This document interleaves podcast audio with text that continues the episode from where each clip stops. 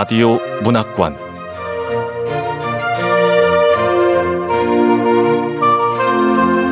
한국 단편 문학 특선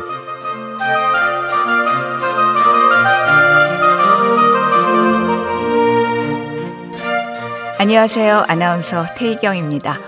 KBS 라디오 문학관에서 한국을 대표하는 추리문학 작품을 보내드리고 있는데요. 마지막으로 보내드릴 작품은 박상민 작가의 고개 숙인 진실입니다. 박상민 작가는 2016년 한국 추리작가협회 신인상 은패를 수상하면서 데뷔했고요. 장편 소설 차가운 숨결로 2020 한국 추리문학상 신예상을 수상했습니다.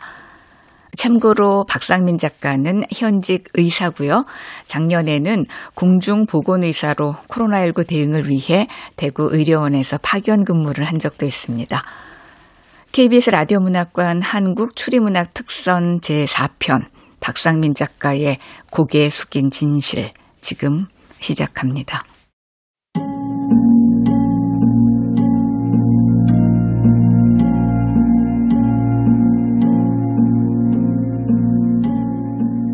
고개 숙인 진실 박상민 은호의 부고를 접한 것은 오후 10시 무렵이었다. 휴가차 동해에 내려와 있던 나에게 그의 죽음은 당혹스러운 일이었다. 불과 몇 시간 전만 해도 내가 그의 주치의였기 때문이다. 이두환 교수님은 사태의 심각성을 강조하며 병원으로 복귀할 것을 지시했고 나는 즉시 다음 날의 일정을 취소하고 짐을 챙겼다. 내가 휴가를 가 있는 동안 은호의 주치를 대신 맡았던 정선희 선생에게도 전화가 왔다. 정 선생은 울음 섞인 목소리로 할 수 있는 건 아무것도 없었다고 했다. 그녀는 나와의 통화를 끝으로 잠적해버렸다. 은호는 그녀가 주치를 맡은 환자들 가운데 처음으로 병원 내에서 사망한 환자였다. 눈바람이 휘몰아치는 한밤중에 고속도로를 달리는 것은 고역이었으나 서둘러야 했다.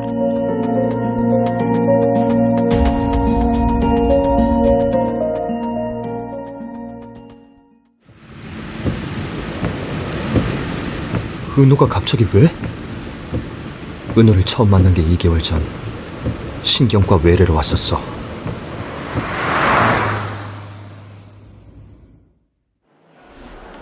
아, 강은호 학생 머리가 아프다. 어떻게 아픈가요? 그냥 아파요. 그냥 아무것도 할 수 없을 정도로 한 번 아프면 서너 시간은 가는 것 같고. 아 검은색 점. 검은색 점? 네. 머리 아프기 전에 검은색 점이 눈앞에서 깜빡깜빡거리기도 하고 음. 구역질도 좀 나고요. 선생님, 저 입원 좀 시켜주시면 안 돼요? 아, 예. 문진으로는 편두통인 것 같은데 자세한 건 검사를 해봐야 알 수 있겠네요. 검사 결과 나오면 방학 때 입원하면 좋을 것 같은데 아 너무 아파서요. 저 방학 때 입원 좀 시켜주세요. 이번은 검사 결과 나오는 거 보고 결정할게요. 자, 오진혁 선생이 어떤 어떤 검사하면 되는지 알려주고. 네, 교수님. 강은호 학생, 저 따라오세요.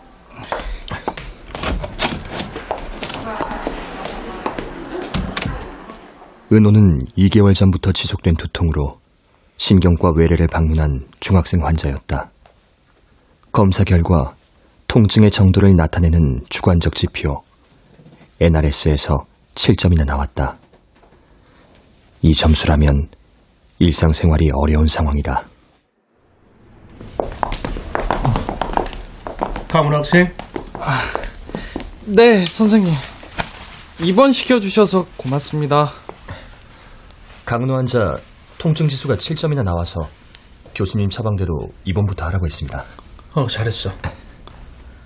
은호 학생, 며칠간 입원하면서 약물 치료부터 해보고 경과시켜 볼게요. 네. 근데요, 선생님. 입원하니까 신기하게 지금은 하나도 안 아파요. 뭐 일시적으로 그럴 수 있어요. 경과 보면서 어떻게 치료할지 정할 테니까 불편한 거 있으면 오진혁 선생님한테 말해요. 강원 학생 담당할 거니까. 네. 잘 부탁드립니다. 아직 학생인데 그런 말도 할 줄 알고 부모님들께서 잘 가르치셨나 봐요. 부모님? 어, 아 근데 보호자 원장님 오셨었는데 보육원에 바쁜 일이 많거든요. 가셨어요. 교수님, 이 학생이 성모 자해보육원에서 온아 예. 아 어린 학생이 혼자서도 씩씩하게 잘 있네. 우리가 더 신경 써서 지켜볼 테니까 걱정 말아요. 네, 고맙습니다.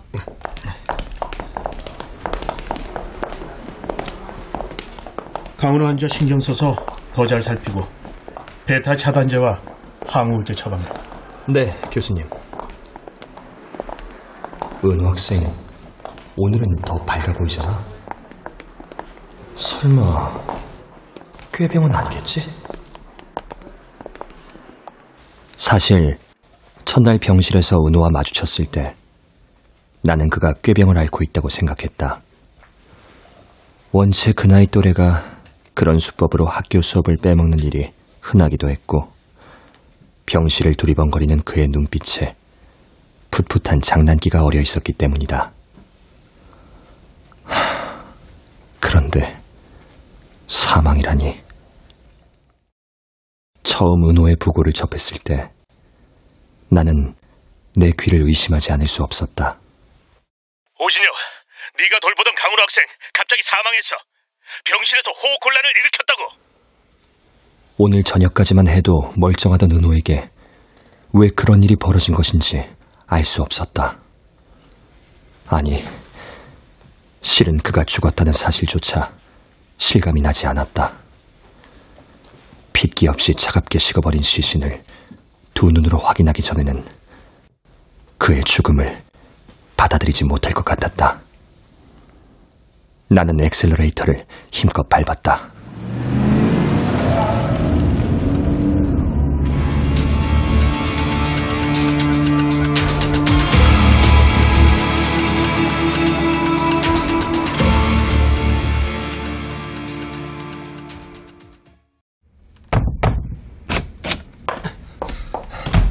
교수님, 접니다.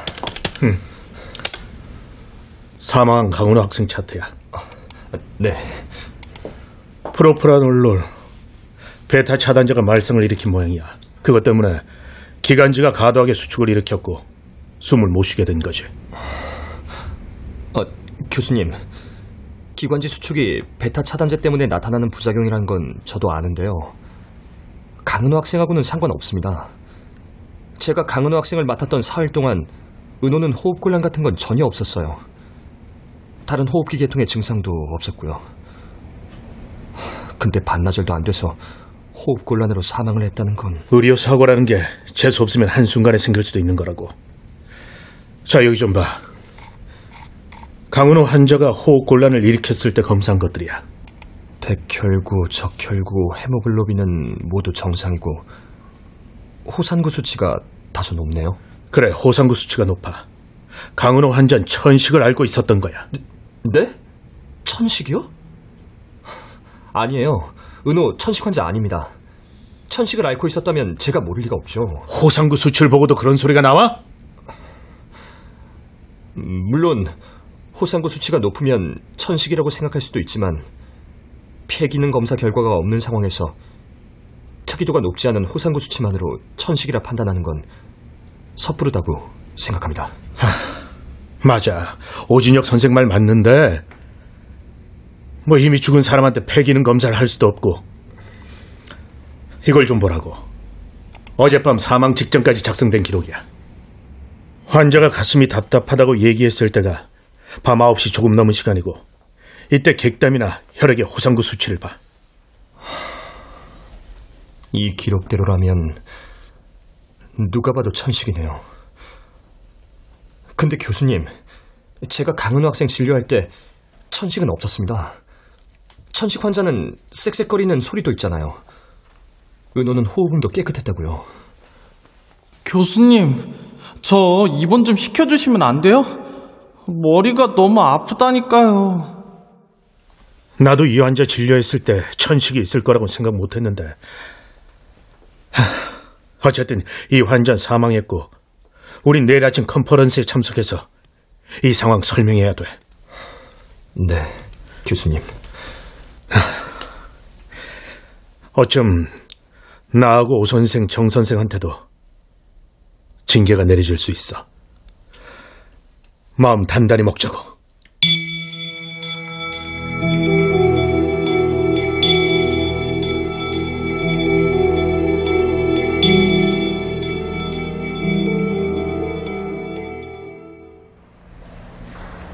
이사장 홍재입니다.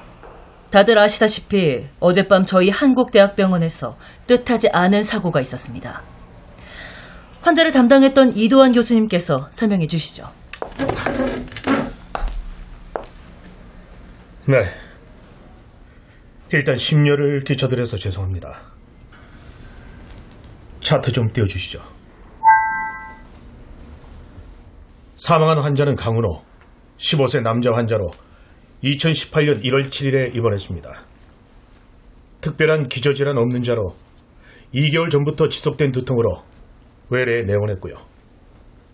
NRS 통증 지수가 7점에다 좌측에 국한된 편측성, 박동성의 두통이 한 번 나타나면 3시간 지속되고 또 두통이 발생하기 직전 구역질과 빗공포 등의 전조 증상이 있어 조짐 편두통으로 진단했습니다.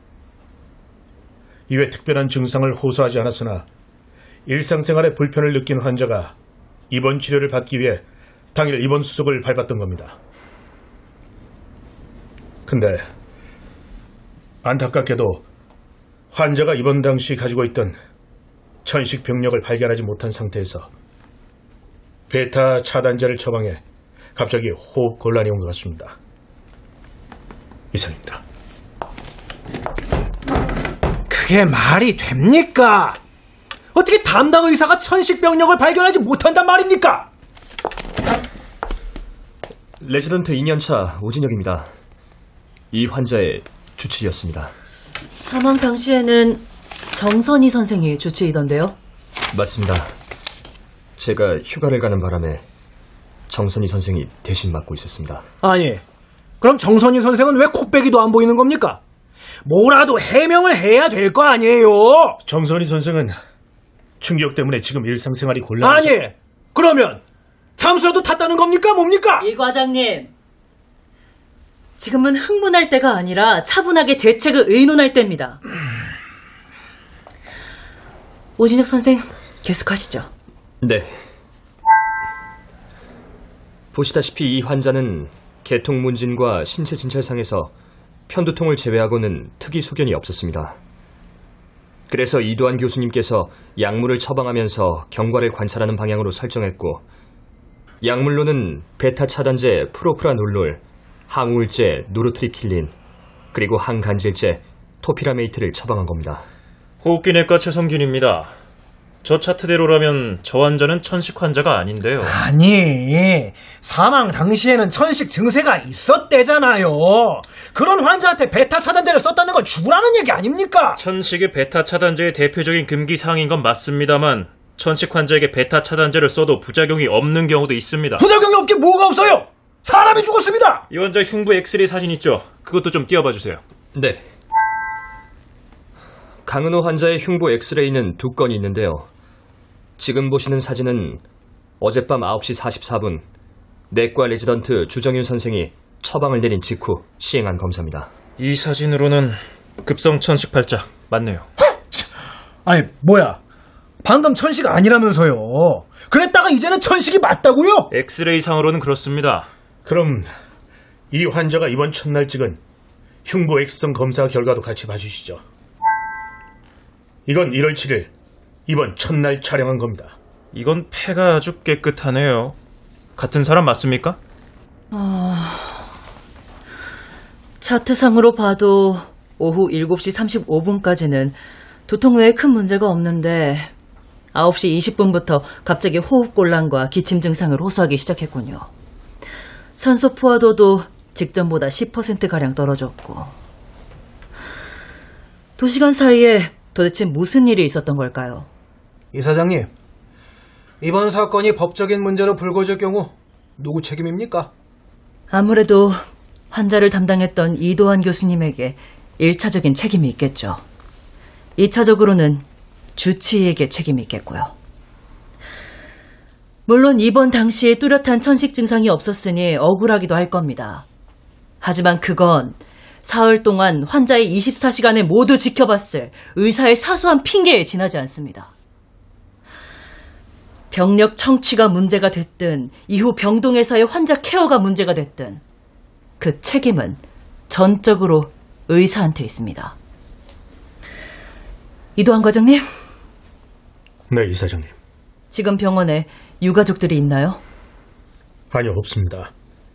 그 학생 환자한테 부모가 없었고 보호자 연락처에 기재해 놓은 전화번호도 따로 없었기 때문에 아직은 유가족과 접촉하지 못했습니다.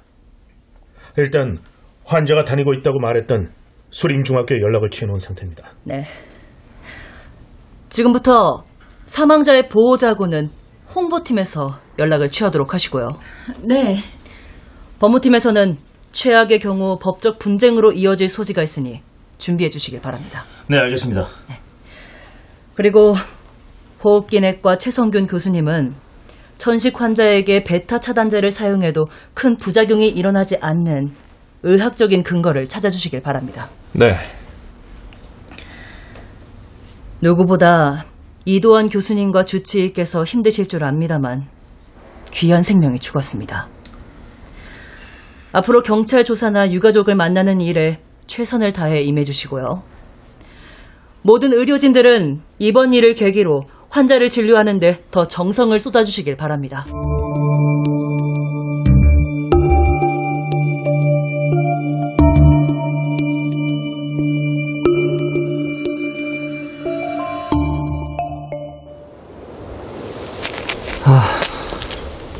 겨울바람이 오히려 시원하네. 어쩌다 이런 일이. 눈은 다 그쳤구만.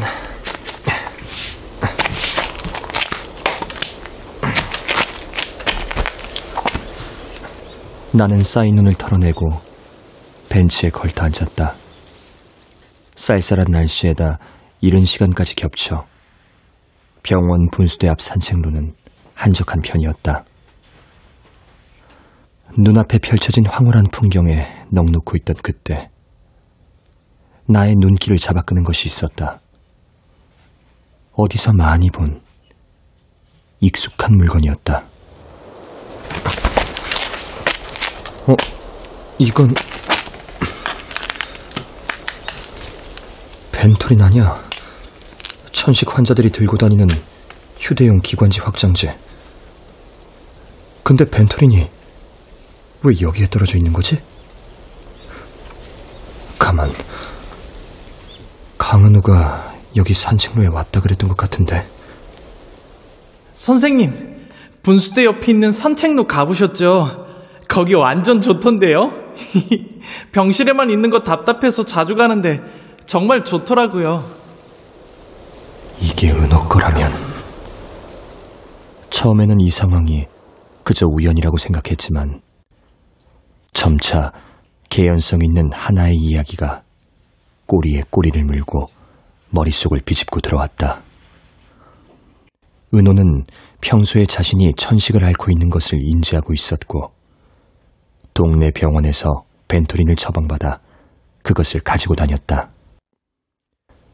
하지만 무슨 이유에선지 그는 이곳 한국대학교 병원을 방문했을 때는 교수님이나 주치의인 나에게 그 사실을 알리지 않고 오직 편두통에 대해서만 치료받기를 원했다.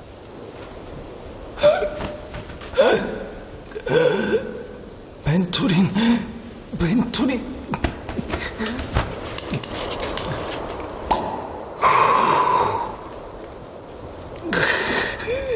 아, 이제 살 것 같아.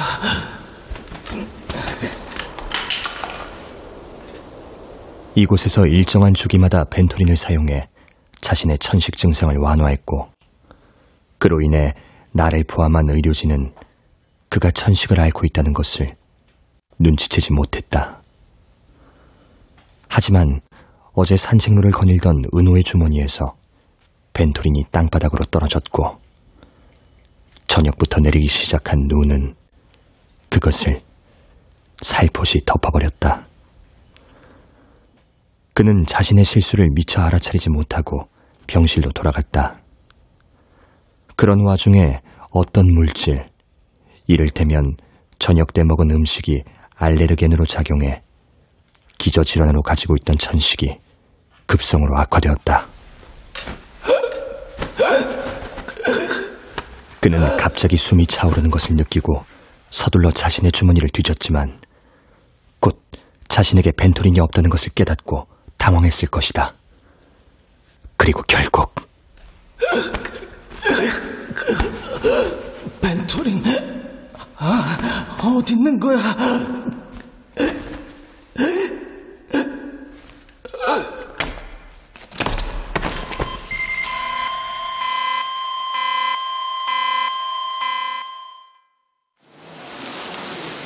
그러니까 은호가 우리한테는 무슨 이유인지는 모르겠지만 천식이란 걸 숨긴 거였어? 아니 왜? 말이 안 되잖아.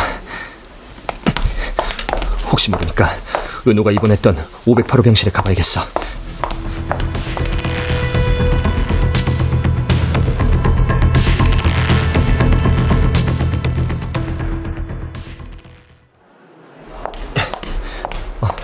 어, 서희연 선생님이 오늘 간호 당직이세요?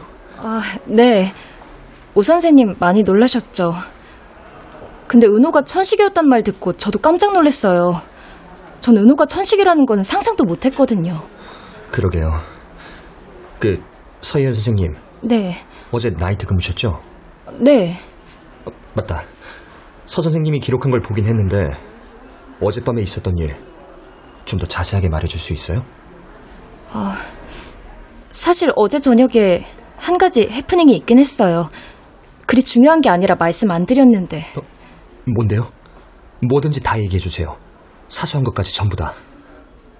그때가 아마 오후 8시 50분쯤 됐을 거예요. 환자들 상태도 점검할 겸 507호부터 들어갔는데 508호에서 신음소리가 들리는 거예요. 강은호 환자 베드에서요. 가만.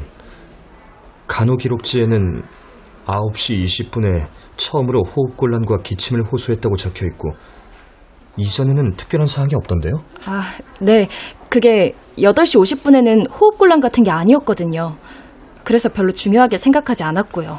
강은호 환자 베드에서 신음소리가 들렸다면서요. 네, 약하게 들렸어요. 어쨌든 신음소리가 나서 커튼을 젖히니까 은호가 인상을 찌푸리고 있더라고요. 어, 강은호 환자분 어디 아파요? 머리가 더 아파요? 그랬더니요. 은호가 뭐라고 대답하던가요? 그게 아무 말도 안 하더라고요. 요즘 어린 학생 환자들 대답 잘 안 하거든요. 그래서 그런가 보다 하고 나오는데 뭔가 좀 이상한 거예요. 이상해요? 뭐가요? 글쎄, 은호 왼팔에 붙어 있던 정맥 라인이 바닥에 떨어져 있더라고요. 어, 어, 은호 학생, 링거반을 누가 뺐어요? 대답하기 싫다. 근데 이런 거 함부로 빼고 그러면 안 돼요. 그러니까 아프지. 은호는 계속 대답을 안 하던가요? 네. 자기가 떼어냈다고 하면 혼날까봐 조용히 있었나 봐요. 어쩔 수 없이 인턴 선생님한테 부탁해서 조용히 해결했죠, 뭐.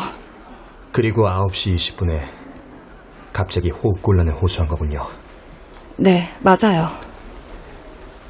정맥에 꽂은 바늘이 바깥으로 빠져나왔다면 그건 둘 중 하나.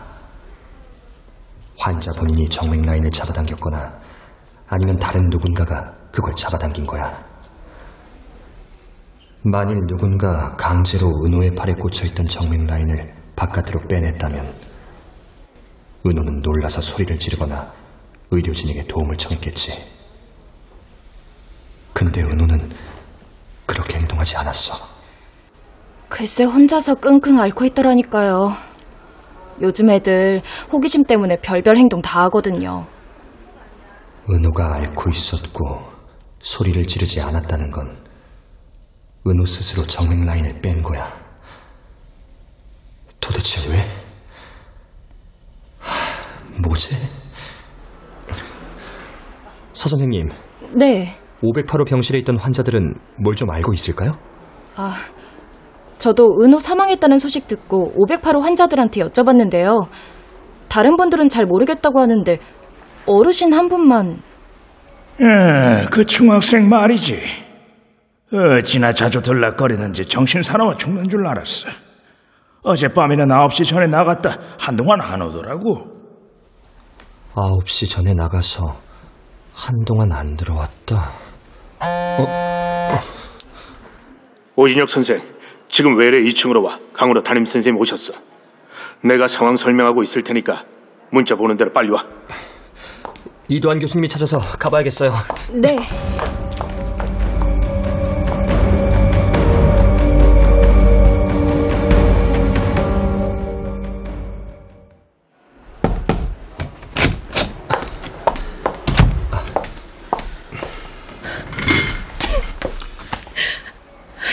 벌어질지 누가 알았겠어요. 은호, 지금은 성모 자해보육원에서 지내고 있지만 작년 초까지만 해도 어머니와 동생과 함께 학교 근처 새방에서 살았어요. 은호 아버지는 은호 어릴 적에 공사장에서 사고를 당해 돌아가셨대요. 그런 환경인데도 얼마나 씩씩하고 밝은지. 은호는 친구들과도 잘 어울렸거든요. 근데 시는 참 불공평한가 봐요. 1학기가 끝나갈 무렵에 은호 어머니가 탄 버스가 고속도로 아래로 추락해버리는 바람에 그만 은호 어머니까지 저기 선생님, 혹시 은호가 평소에 다니는 병원이 있었습니까? 은호가요? 아니요. 근데 그건 왜요? 제가 설명드렸죠. 은호 사망한 원인이 은호가 천식을 앓고 있었는데 우리 병원에 와서는 머리 아프다는 얘기만 했지 천식 얘기는 안 했거든요. 책임을 회피하려는 게 아니라 정확한 걸 알고 싶어서요. 제가 기억하는 한 은호한테 천식은 없었어요. 작년 가을에 저희 중학교에서 아이들 건강 상태를 점검했거든요. 보건소에서 의사분이 오셔서요. 그때 의사 선생님이 그러셨거든요. 저희 반은 여학생 한 명만 천식이 의심되고 나머지는 모두 이상 없다고. 그러니까 은호가 천식을 앓고 있었던 건 아닌 거죠. 은호는 천식을 앓은 적이 없었다. 그런데 천식 환자의 상태로 죽었다. 그렇다면 혹시 이 병원 안에 다른 천식 환자가 있었다면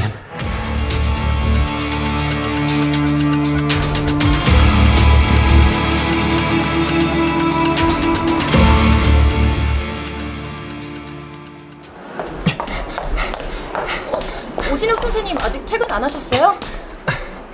여기서 이 병동에 입원한 환자 기록 다 볼 수 있죠. 그럼요. 왜요? 아는 분이 입원하셨어요? 소아청소년과 소아청소년과에 아는 사람이 입원하셨나 봐요. 비슷한 나이의 천식 환자가 있을 텐데 대역을 해줄 환자 헉, 있다. 천식 환자 남자 15세 조은수 아스트마 천식. 703호 병실. 어, 오 선생님 어디 가세요?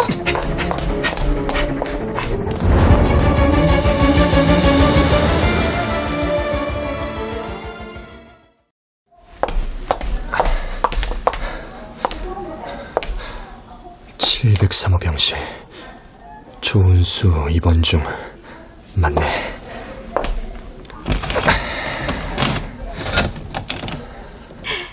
여보, 신기하지 않아요? 우리 은수 주치의 선생님도 깜짝 놀란 거 있죠? 하루 만에 상태가 완전 좋아졌다니까요. 잘 됐네, 잘 됐어. 하, 천식 때문에 그렇게 고생했는데. 당신도 은수하고 영상 통화 좀 해볼래요? 자, 은수야, 우리 아들 잘 견뎌줘서 고맙다. 아빠, 저 이제 다 나았어요. 아이, 글쎄, 우리 은수 목소리도 좋아졌다니까요. 어, 그래, 아빠 퇴근하고 바로 갈게. 아이, 당신도 참. 아, 퇴근할 때까지 어떻게 기다려요? 반찬 내고 오세요. 알았어, 알았다고. 바로 갈게. 네, 이따 봐요. 은수야, 아빠한테 인사해야지. 아빠 안녕. 이따 만나요. 그래. 우리 은수라고? 그럼 기록대로 조은수가 이번에 있는 거야.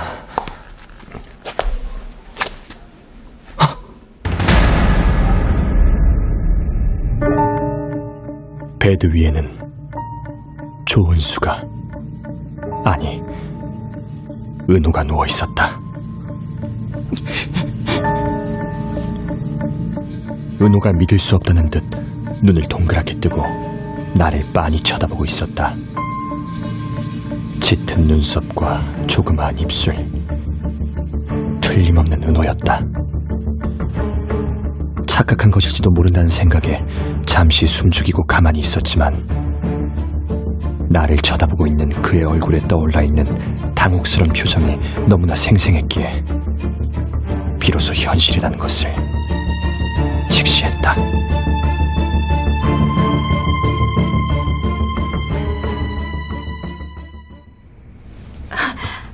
우리 은수 주치의 선생님은 아닌데 무슨 일로? 아, 네. 그 주치의 선생님이 저희 신경과에 연락을 주셨어요. 은수가 갑자기 천식이 호전됐는데 두통의 위험이 있다면서요. 아유, 어, 맞아요. 안 그래도 얘가 머리가 아프다고 그러네요. 전식이 사라져서 그랬나 봐.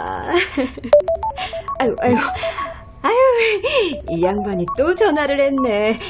늦게 만난 애라 더 귀한가 봐요. 아, 선생님, 저 잠깐 바깥에서 통화 좀 하고 올 테니까 우리 은수 상태 좀 봐주세요. 아, 네.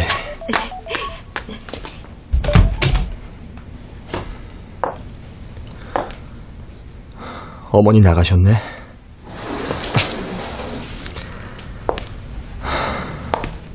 은수야, 주치의 선생님한테 들었는데 천식 거의 다 나았다면서? 축하해. 머리 아픈 건 어때? 아까 어머니 말로는 조금은 아픈 것 같던데. 이제 연기 그만하시죠. 하나도 재미없거든요. 차갑고 날카롭다. 얘가 진짜 은호 맞아? 내가 아는 은호는 밝고 따뜻한 앤데 지금 이 얼굴은 악마. 은수는 어떻게 됐어요? 은수는 죽었어. 에? 저, 정말이에요? 뭐지? 이 표정은 정말 몰랐던 표정인데 정신 똑바로 차려야 돼. 강은호한테 몇 개의 얼굴이 숨어 있을지 모른다고. 강은호, 네가 왜 여기에 있는 거야? 이제 진실을 알려줘야 할 때가 됐어. 분수대 앞 산책로에서 기다릴게.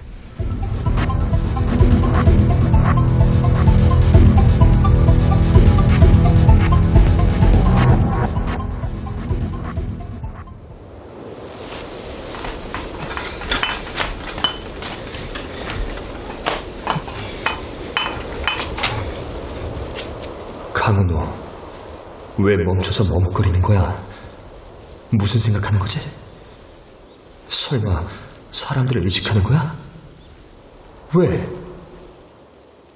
은호는 내가 위험한 인물이라도 되는 것처럼 나에게 가까이 오지 않고 머뭇거렸다. 우리는 말 한마디 없이 서로의 시선을 의식하며 각자의 위치에 머물러 있었다. 이윽고 산책로에 있던 사람들이 사라지고 둘만 남게 되자 은호는 천천히 다가오며 내게 물었다. 은수 죽었다는 말 정말이에요? 그래. 어젯밤 10시에. 10시요? 아이씨. 지금부터 내가 묻는 말에 사실대로 대답해. 조은수라는 애, 너랑 어떤 사이였어? 아, 그, 그게... 왜? 주변 사람들이 들으면 안 되는 비밀 얘기야? 아니에요. 말할게요. 말 못할 이유 없어요. 강은호, 너 조은수하고 쌍둥이지? 그걸 어떻게... 혹시나 했는데 역시 쌍둥이였구나. 지금까지 상상만 해오던 것이 막상 현실로 다가오자 기묘한 기분이 나를 엄습했다. 의료진 중 누구도 둘이 바뀌었다는 사실을 알아차리지 못한 것은 어쩌면 당연한 일이었다. 은호의 간호기록지에 형제가 존재한다는 사실이 기재되어 있지 않았기 때문에 그런 희박한 가능성은 애초에 나를 포함한 의료진의 머릿속에서 배제된 것이다. 은수하고 저 일란성 쌍둥이에요. 너 설마 일부러 쌍둥이라는 것 얘기 안 했어? 아니에요. 무슨 그런 말씀을 하세요. 저는 강은호, 동생은 조은수. 우린 성도 다르다고요. 지금은 형제 아니에요. 입원시켜달라고 조른 것도 설마 계획한 거니? 선생님, 지금 무슨 말씀 하시는 거예요? 저 진짜 머리 아팠어요. 그래, 맞아. 통증 지수가 7이나 됐지. 그건 인정해. 그래서 우리도 입원을 결정한 거고. 저는 그냥 방학 동안 보육원에 있는 것보다 병원에 있는 게 더 재밌을 것 같아서 입원시켜달라고 한 건데. 저 눈물은 천사의 눈물이야? 아니면 악마의? 그런데요. 도대체 은수가 왜 죽은 거예요? 어? 아, 그게 지금 은호의 표정은 내가 알던 그 밝고 착한 은호잖아. 그리고요. 선생님은 어떻게 그 애가 은수라는 걸 아셨어요? 그건 또 천사의 표정. 이런 애한테 어떻게 진실을 말해야 되는 거야? 악마니 뭐니 해도 이제 겨우 15살인데. 은수가 너무 안 됐어요. 그게 천식이 손 쓸 수 없을 정도로 안 좋아져서 그것 때문에 그렇게 됐어.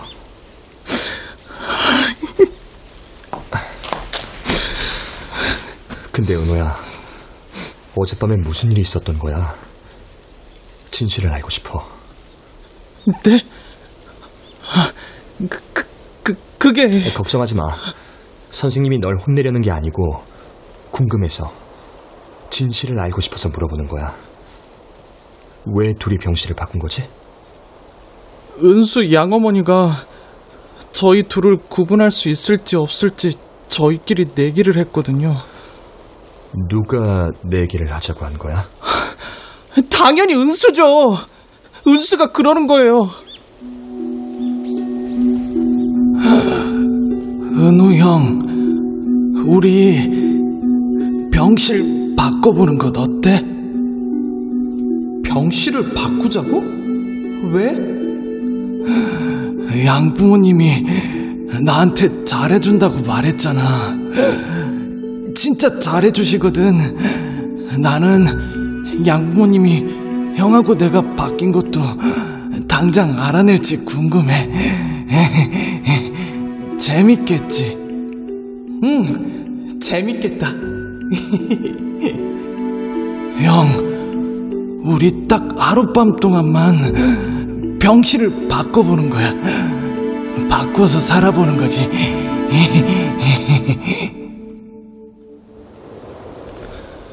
은수가 하도 부탁을 해서 딱 하루 동안만 서로 병실을 바꿔서 지내보기로 한 거예요. 그때는 그저 재밌을 것 같아서 한 건데 이렇게 될 줄은 몰랐어요. 그런데 은호야, 팔에 붙어 있던 수액줄은 왜 뗀 거야? 에이, 당연히 떼야죠. 저는 왼팔에 줄이 주렁주렁 매달려 있었고, 은수는 오른팔에 줄이 달려 있었거든요. 아마 그대로 갔다가는 은수 양어머니가 바로 알아차렸을 거예요. 치밀하다. 어젯밤 오후 8시 20분에 약속한 대로 6층 화장실에서 만났어요. 5층이나 7층에서 만나면 저희를 알고 있는 의사나 간호사들한테 발견되기도 쉬울 테니까요. 제법인데. 제가 머리가 좀 잘 돌아가거든요.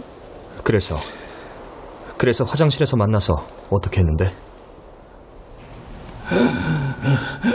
형, 장애인 화장실 칸에는 왜 들어온 거야? 이 바보야. 다른 사람들이 보면 안 되고 우리 둘이 동시에 들어가려면 화장실 칸이 넓고 좋거든. 뭐해? 빨리 손목에 있는 환자 팔찌 바꿔 껴야지. 알았어, 형. 바늘도 뽑고 링거대도 바꿔 잡자. 음, 바늘. 아. 각자 링거 바늘을 뽑았다고? 아프지 않았어? 정맥 라인에 꽂혀 있어서 피도 꽤 났을 텐데. 네. 최대한 조심스럽게 바늘을 빼냈는데도 꽤 따끔하더라고요. 피도 생각보다 쉽게 멈추지 않았고. 특히 은수 걔는 바늘을 빼내려다가 실수로 더 깊숙이 찌르는 바람에 피가 한 움큼이나 쏟아진 것 있죠. 그래서 피가 멈출 때까지 기다리느라 화장실에서 20분 가까이 꼼짝도 못하고 있었다니까요. 나는 그들이 화장실 안에서 각자의 정맥 라인을 잡아당기는 장면을 떠올리자 오싹한 기분이 들었다. 병실 바꾸자고 제안한 사람이 은수라고? 그렇다니까요. 그나저나 너한테 쌍둥이 동생이 있을 줄은 몰랐네. 몇 살 때 동생이랑 헤어진 거야? 작년에요? 뭐 작년? 1년도 안 된 거야? 그럼 병원에서 은수 만났을 때 엄청 반가웠겠네? 당연하죠. 은수도 어찌나 반가워하던지. 오랜만에 만나서 얘기도 나누고 그랬겠구나. 그럼요. 이것저것 많이 얘기했죠. 그동안 어떻게 살았나, 학교는 어떻게 다니고 있나, 양부모님은 잘해주시나. 끝도 없이 얘기하는 바람에 그 추운 날씨에 한 시간이나 넘게 벤치에 앉아 있었다니까요. 그때 은수가 사용하던 벤토린을 떨어뜨린 거였군. 헤어진 뒤로는 일부러 연락을 안 했거든요. 아니 왜? 저희끼리 약속을 했어요. 고등학교 들어가기 전까지는 만나지 말자고. 은수가 새로운 가정에 적응할 시간이 필요하기도 했고, 저도 과거를 떨쳐내고 마음을 다잡고 살고 싶었거든요. 그러니까 은우 넌 지금 보육원에서 살고 있는 거야? 네. 저를 받아줄 친척도 없고 마땅히 갈 곳도 없어서요. 저는 이 근처 성모 자의보육원에서 지내고 있어요. 그래. 힘들겠다. 씁쓸한 미소를 짓고 있는 그를 보자 울컥하는 기분이 들었다. 은호와 은수를 덮친 비극의 그림자. 아버지의 사망, 어머니의 갑작스러운 죽음, 숨 돌릴 틈 없이 찾아온 생리별의 시간. 그것은 15살의 아이에게는 너무나 가혹한 형벌이었을 것이다. 은수야, 산책 중이니? 감기 걸려. 네, 엄마. 지금 갈게요. 선생님, 저 이제 그만 가봐야 할 것 같아요. 어, 그래.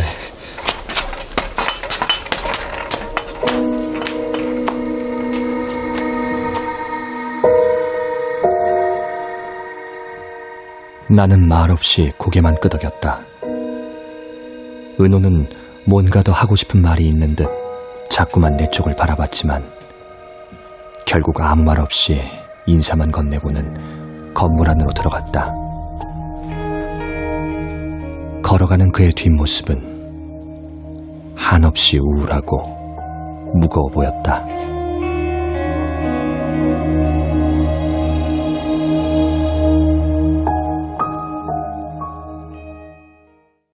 강은호, 아니 조은수라는 이름으로 입원해 있던 환자가 퇴원한 것은 다음날 아침이었다. 강은호 학생 건 잘 넘어갈 것 같아. 오진혁 선생하고 정선희 선생 그리고 나까지 징계는 받겠지만 어쨌든 소송까지는 안 갈 거야. 뭐 다행이지. 담임 선생님하고 송모자의 보육원 원장님까지 강은호 학생한테 천식 증세는 없었다고 증언했거든. 갑자기 잠재된 천식 증세가 음식물 등의 원인으로 나타난 부득이한 의료 사고로 결론이 날 거야. 어쨌든 마음고생 많았고 우리 이번 일을 계기로 더 철저하게 환자 돌보자고. 나는 조은수, 아니 강은호가 두 가지 삶 중 어느 길을 선택할지 지금은 알지 못한다.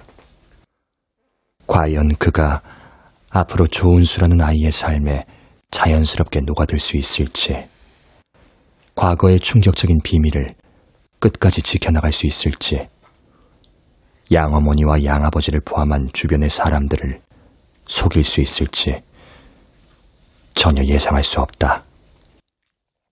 지금 내가 할 수 있는 일이라고는 고작 걔야 가만히 앉아 은호가 어떤 선택을 할지 지켜보는 것 뿐이다. 물론 의료 윤리적인 측면에서 생각해보지 않은 것은 아니다. 환자의 권익을 우선시하는 의료 윤리에 따른다면 나는 마땅히 이틀 전의 사고에 대한 진실을 교수님을 포함한 모든 사람에게 알려야 한다. 그러는 것이 의사로서의 본분에 맞는 일이라는 건 나도 인지하고 있다. 하지만 나는 그렇게 하지 않을 것이다. 아니, 그렇게 할 수 없다. 나에게는 의사로서의 윤리 외에도 지켜내야 할 소중한 것이 많기 때문이다. 질서, 평온, 동료, 그리고 사랑.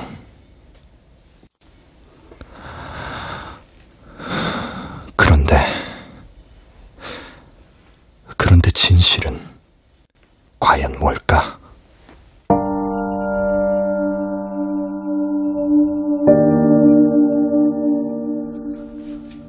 은수야, 우리 병실 바꿔보는 것 어때? 병실을 바꾸자고? 왜? 은수 너 양부모님이 너한테 잘해준다고 말했잖아. 진짜 잘해주시는지 형이 궁금해서. 양부모님이 너하고 내가 바뀐 것도 당장 알아낼지 궁금하다. 재밌겠지? 재밌겠다. 그래. 딱 하룻밤 동안만 병실을 바꿔보는 거야. 바꿔서 살아보는 거지.